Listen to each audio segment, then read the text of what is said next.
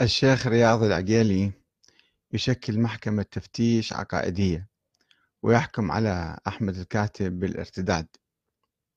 أثناء حديثنا وحوارنا مع عدد من الأخوة آه، دخل الأخ الشيخ رياض العقيلي وهو كما يقول يعمل في جامعة كربلاء ولا أدري ما هو منصبه أو دوره في الجامعة. يقول كنا نتحدث عن الأحاديث الواردة حول الإمام المهدي.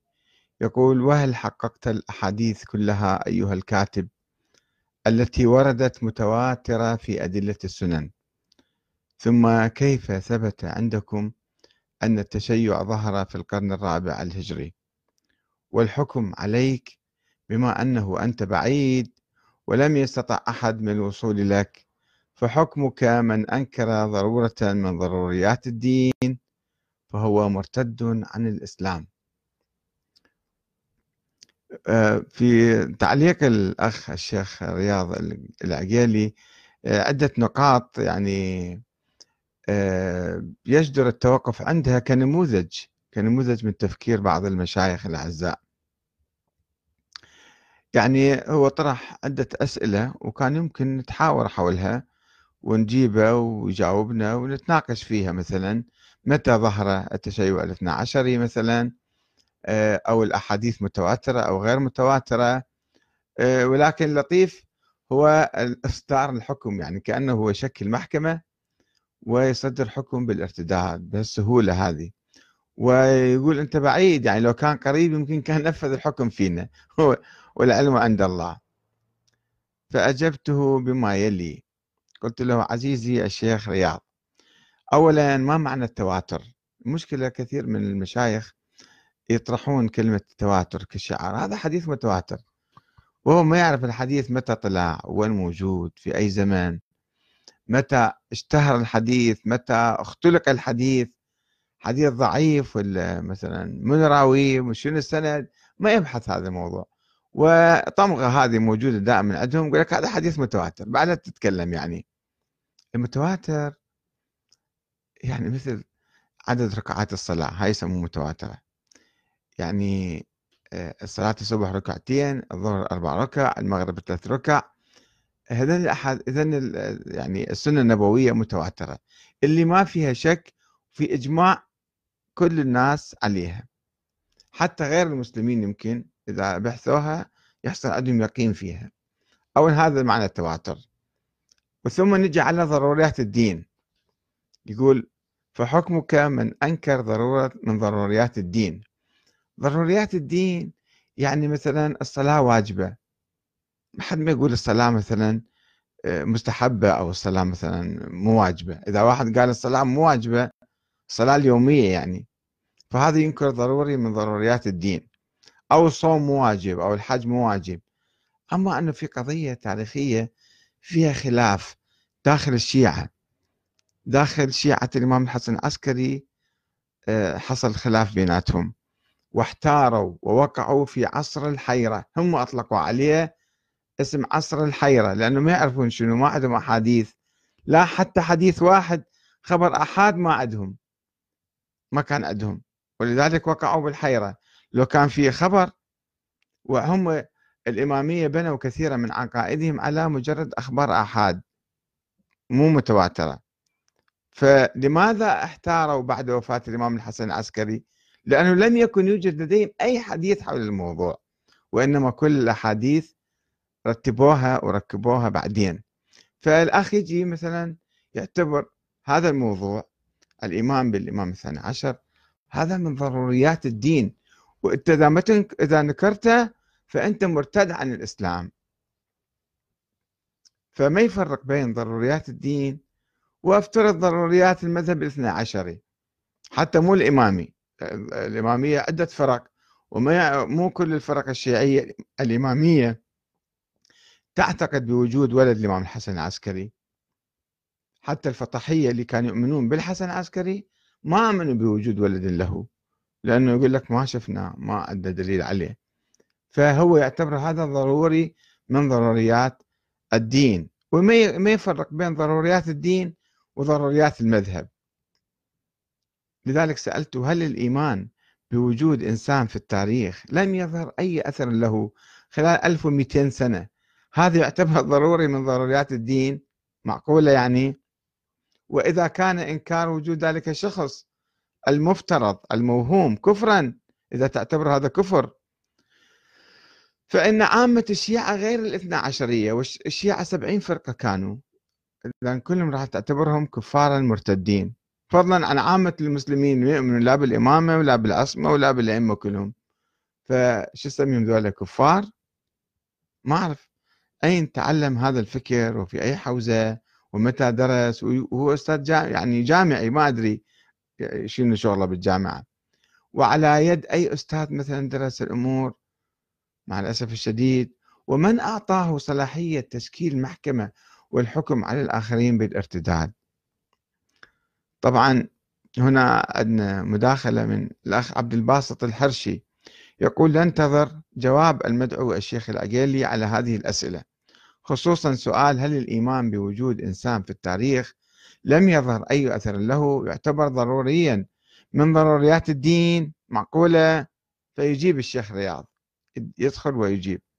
يقول كل شوفوا شو المنطق الكلام. كل ملل العالم تنتظر منقذا لها وفي كل سنة يخرجون ويترقبون المنقذ الهندوس والبوذيون والمجوس والنصارى واليهود وكل حسب اعتقاده. شفتوا أنتم هذا خبر صحيح؟ أنه كل سنة يقعدون ينتظرون الهندوس والبوذيون والمجوس والنصارى واليهود. وين؟ بأي زمن؟ بأي مكان؟ وين؟ في الفيديو عنهم في الصورة عنهم. يعني يوجد في اعتقادات بعض الناس بس مو كل سنة يقعدون يخرجون يخرجون. يعني وين يخرجون؟ خارج المدن؟ ويترقبون المنقذ؟ هذا كلام ما حد ما يعرفه. وكل حسب اعتقاده. وكتاب الإنسانية الخالد يقصد القرآن الكريم يقول ونريد أن نمن على الذين استضعفوا في الأرض ونجعلهم أئمة ونجعلهم الوارثين. طب هذه الآية تتحدث عن بني إسرائيل.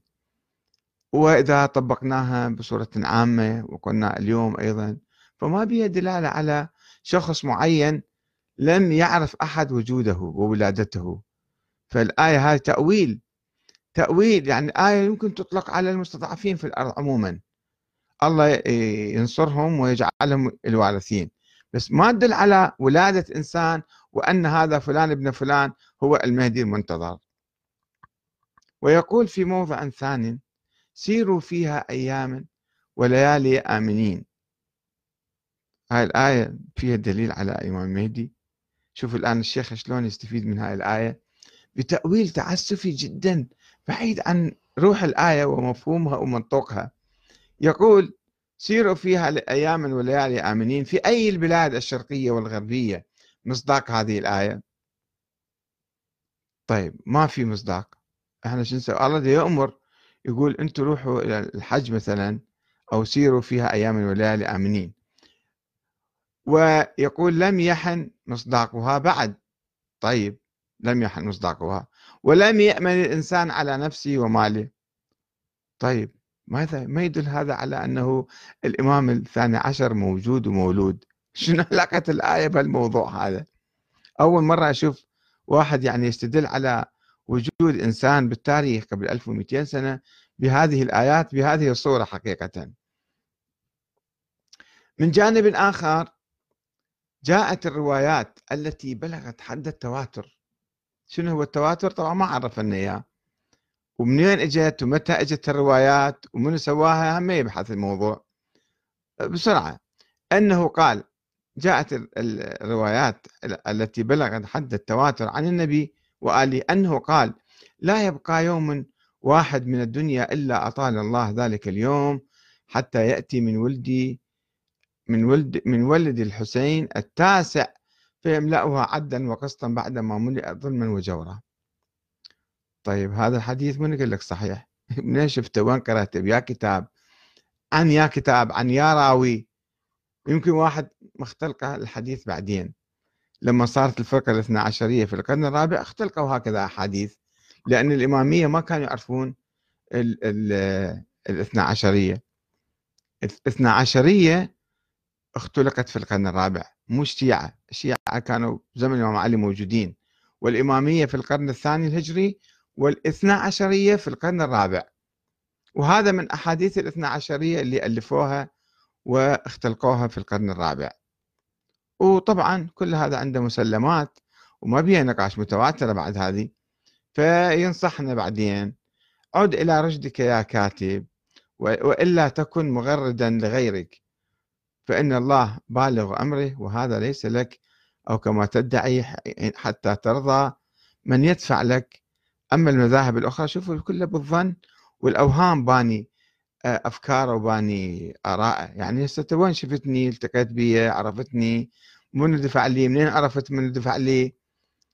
رأسا اتهام هكذا يعني بهذه الاتهامات الواهية والظنون الفارغة يبني موقف سياسي ويهاجم واحد ويناقش ويبني عقيدة أيضا. فحسابها على الله وليس أنت الذي بيدك الحساب. إحنا ما قلنا بيدنا الحساب أنت اللي شكلت محكمة يا شيخنا العزيز وأصدرت حكم بالرد على الآخرين. فما أعرف على أي أساس وبهالطريقة تريد يعني آه، عايش في بلد على أساس ديمقراطي وحرية وديمقراطية ولازم يعني واكو قانون فما يجوز أنت يعني تطلق الأحكام وتشكل محاكم وتبني عقائد بهالصورة هذه. الناس الآن شوف حتى الأخوة الناس اللي لا دارسين في الحوزة ولا آه، قارين بعض الكتب اللي أنت قاريها مثلا عندهم منطق في التفكير عندهم منطق بالكلام. ويبحثون عن الأدلة يبحثون عن البراهين.